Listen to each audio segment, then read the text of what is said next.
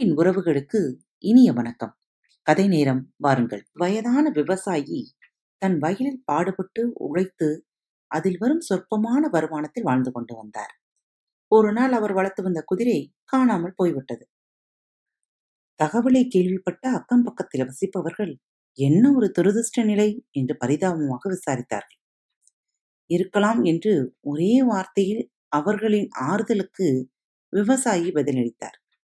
அடுத்த நாள் தொலைந்து போன குதிரை தன்னுடன் மூன்று குதிரைகளை உடன் அழைத்து வந்தது.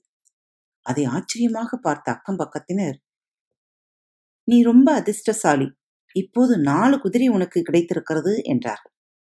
தனக்கு கிடைத்த அதிர்ஷ்டத்தை பெரிதாக எடுத்துக்கொள்ளாமல் மறுபடியும் இருக்கலாம் என்று கூறி முடித்தார். ஒரு வாரத்துக்கு பிறகு விவசாயியின் மகன் குதிரையை வேகமாக ஓட்டிச் சென்று தவறுதலாக கீழே விழுந்து காலை உடைத்துக் கொண்டான்.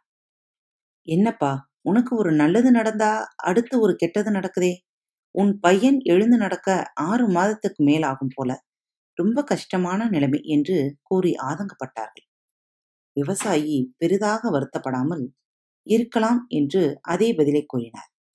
ஒரே வாரத்தில் நாட்டில் போர் வந்துவிட்டது வீட்டில் இருக்கும் எல்லா இளைஞர்களுக்கும் கட்டாயம் போரில் கலந்து கொள்ள வேண்டும் என்று கட்டளை பிறப்பிக்கப்பட்டது. வீடு வீடாக இராணுவத்தினர் புகுந்து இளைஞர்களை அழைத்துச் சென்றனர். ஆனால் அந்த ஏழை விவசாயியின் மகனுக்கு கால் உடைந்திருந்ததால் அவனை மட்டும் அழைத்துச் செல்லவில்லை.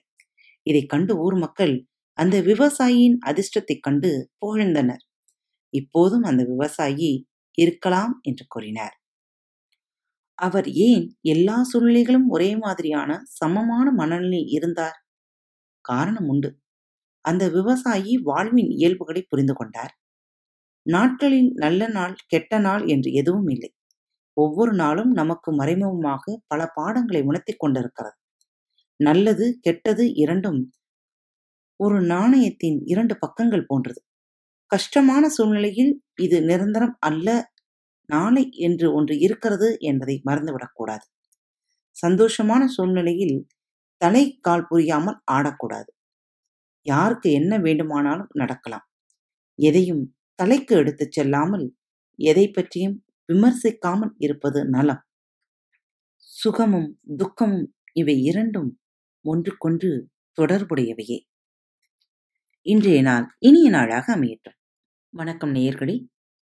திருக்குறள் வழிகளி பக்கத்தை சப்ஸ்கிரைப் செய்யாதவர்கள் சப்ஸ்கிரைப் செய்து கொள்ளுங்கள். ஃபேவரட் பட்டனை அழுத்த மறக்காதீர்கள். உங்களது கருத்துக்களை மெசேஜ் பாக்ஸில் ரெக்கார்ட் செய்தோ அல்லது இமெயில் முகவரியிலோ தெரிவியுங்கள். மீண்டும் சந்திப்போம். நன்றி. வணக்கம்.